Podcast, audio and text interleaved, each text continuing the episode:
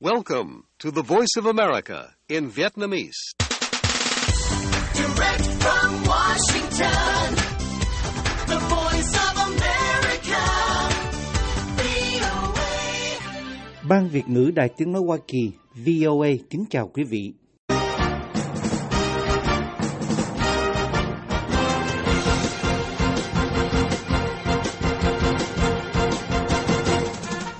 Trong chương trình thời sự quốc tế của đài VOA sáng thứ ba ngày 16 tháng 1 năm 2024 giờ Việt Nam, mời quý vị theo dõi các tin tức thời sự đáng chú ý bao gồm. Ông Nguyễn Phú Trọng xuất hiện tại Quốc hội, xóa tan những đồn đoán về tình trạng sức khỏe của ông trước đó lan tràn trên mạng xã hội. Hamas đăng hình dường như là thi thể của hai con tin sau khi cảnh báo Israel. Nga tuyên bố sẽ phát triển quan hệ với Triều Tiên.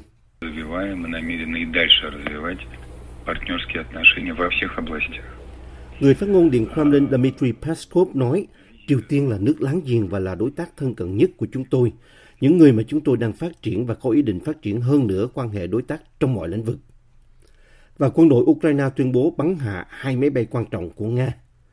Mời quý vị cùng theo dõi thông tin chi tiết. Tổng bí thư Nguyễn Phú Trọng sau nhiều tuần vắng bóng đã xuất hiện tại phiên khai mạc kỳ họp bất thường của Quốc hội khóa 15 vào sáng ngày 15 tháng 1 năm 2023. Hình ảnh trực tiếp của các kênh truyền hình trong nước cho thấy. Ông Trọng, 79 tuổi, đã không xuất hiện trong suốt 3 tuần lễ qua và bỏ qua các sự kiện tiếp quốc khách mà lẽ ra ông phải có mặt như tiếp Thủ tướng Lào và Tổng thống Indonesia, làm dấy lên những đồn đoán về tình trạng sức khỏe của ông. Hình ảnh trên bản tin thời sự 9 giờ sáng ngày 15 tháng 1 của Đài truyền hình Việt Nam tức VTV cho thấy trước giờ khai mạc kỳ họp, ông Trọng đã được Chủ tịch Quốc hội Vương Đình Huệ nắm tay đi giữa các nhà lãnh đạo hàng đầu khác của Việt Nam như Chủ tịch nước Võ Văn Thưởng, Thủ tướng Phạm Minh Chính và Thường trực Ban Bí thư Trương Thị Mai. Trước đó cũng trên hình ảnh của VTV, ông Trọng vẫn được ông Hoàng nắm tay và lần lượt bắt tay các ông Thưởng và ông Chính. Còn trong hình ảnh truyền hình trực tiếp phiên khai mạc kỳ họp trên kênh Quốc hội TV, ông Trọng được nhìn thấy ngồi trên hàng ghế đầu cạnh ông Thưởng. Khi quốc ca được cử hành, ông Trọng được nhìn thấy đứng lên cùng cả hội trường và bản thân ông cũng cất tiếng hát quốc ca. Tuy nhiên, cũng hình ảnh trực tiếp cho thấy dường như ông Trọng phải đứng tì vào bàn. Khi được giới thiệu, ông Trọng dường như đứng lên một cách khó nhọc với hai tay ghi chặt vào bàn để nhận tiếng vỗ tay chúc mừng của các đại biểu quốc hội. Ông Thưởng ngồi sát bên, dường như có ý muốn đỡ ông Trọng đứng dậy. Tuy nhiên, sự xuất hiện của ông Trọng đã xóa tan những đồn đoán hay nghi ngờ về tình trạng sức khỏe của ông Trọng trước đó lan tràn trên mạng xã hội. Thậm chí có trang mạng còn loan tin về việc chuẩn bị hậu sự cho ông Trọng. Hamas dường như đã đăng hình xác chết của hai con tin Israel hôm thứ Hai 15 tháng 1, sau khi cảnh báo Israel rằng họ sẽ giết các con tin nếu Israel không ngừng bắn phá Gaza.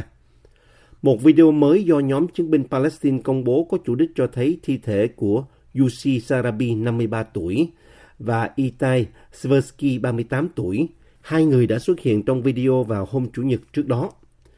Video cũng cho thấy con tin Israel thứ ba, Noah Agamani, 26 tuổi, nói rằng cả hai con tin kia đã bị giết bởi các cuộc tấn công của IDF, ám chỉ quân đội Israel. Ba người này nằm trong số khoảng 240 người bị Hamas bắt làm con tin trong cuộc tấn công bất ngờ xuyên biên giới vào miền nam Israel hôm 7 tháng 10.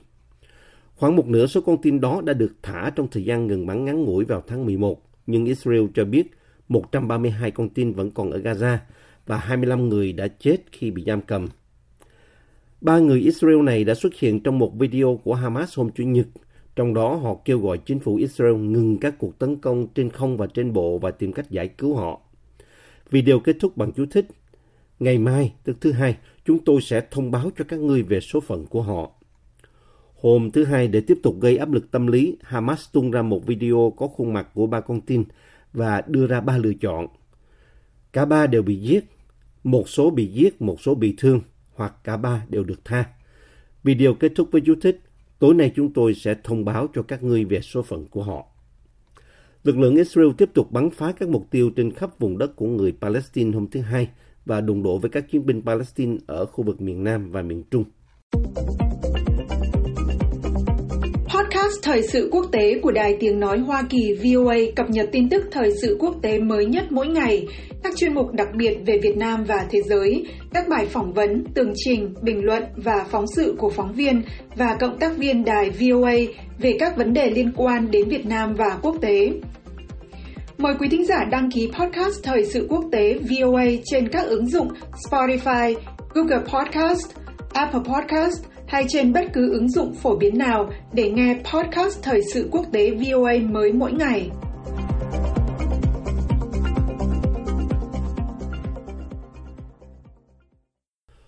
Quân đội Ukraine hôm thứ Hai cho biết không quân của họ đã phá hủy một máy bay trinh sát Biriev A-50 của Nga và một máy bay chỉ huy trên không Ilyushin IL-22 ở khu vực biển Azov. Những thiệt hại này có thể khiến chiến dịch tấn công bằng tên lửa của Nga vào Ukraine bị trì hoãn.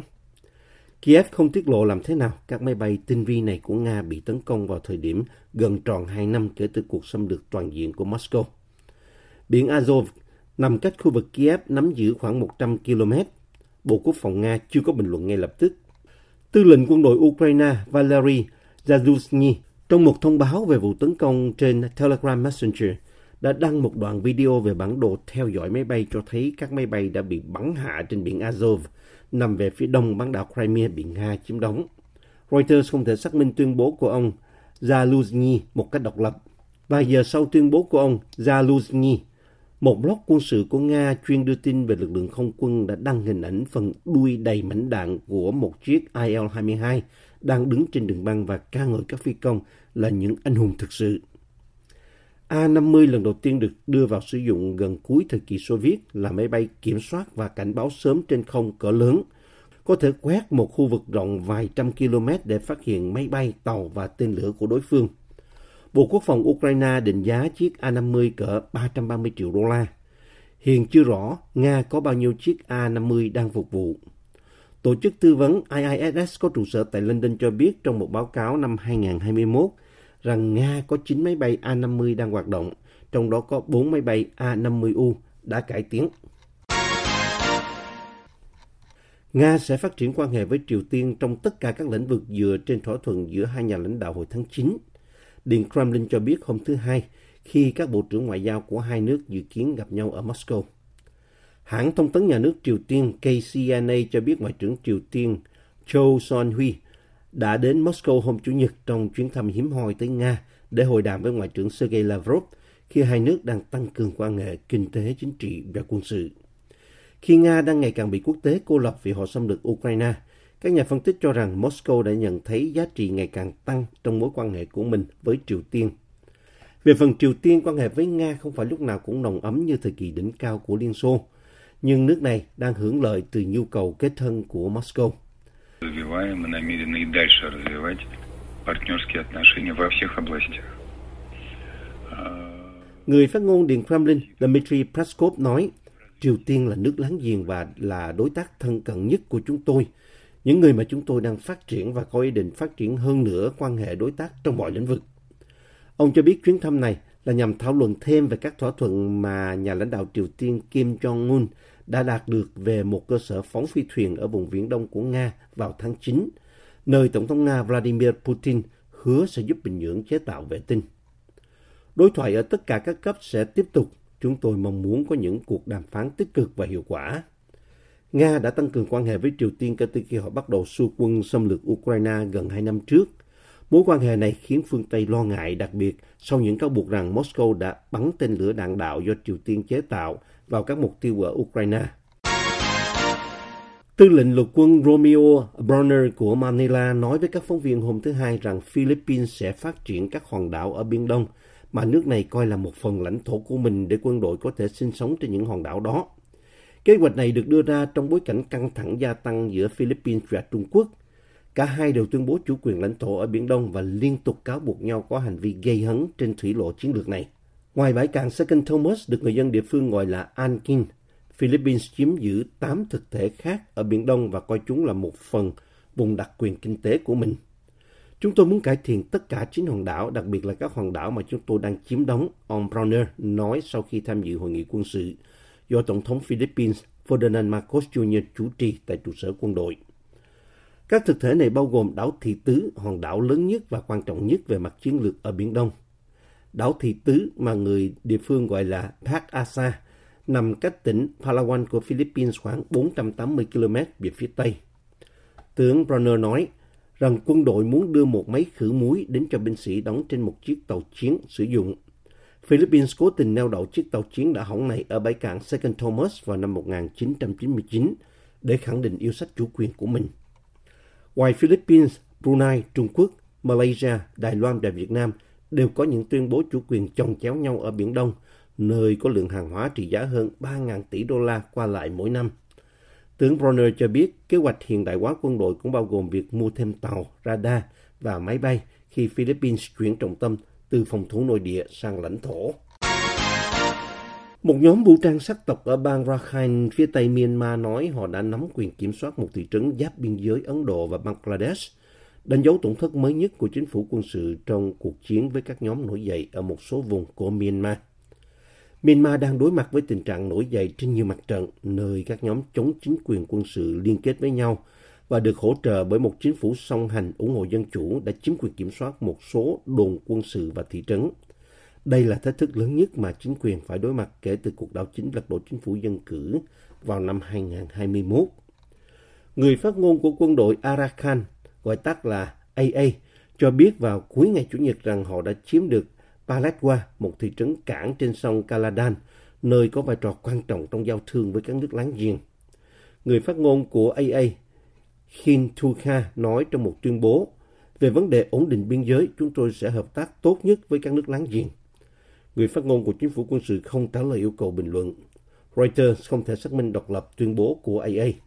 Thị trấn Baleswa ở phía tây thất thủ diễn ra sau khi một nhóm nổi dậy khác trong liên minh ba anh em gọi tắt là MNDAA chiếm thị trấn Lokai ở phía bắc bang Shan, giáp biên giới với Trung Quốc.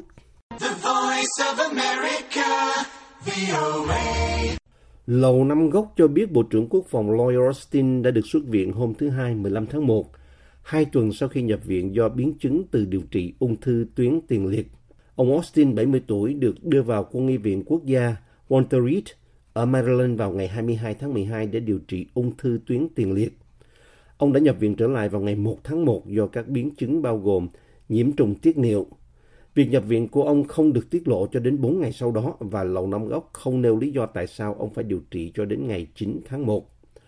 Tôi rất biết ơn sự chăm sóc tuyệt vời cho tôi tại Trung tâm Quân y Quốc gia Walter Reed và tôi cảm ơn các bác sĩ và nhân viên điều dưỡng xuất sắc vì tính chuyên nghiệp và sự hỗ trợ tuyệt vời của họ.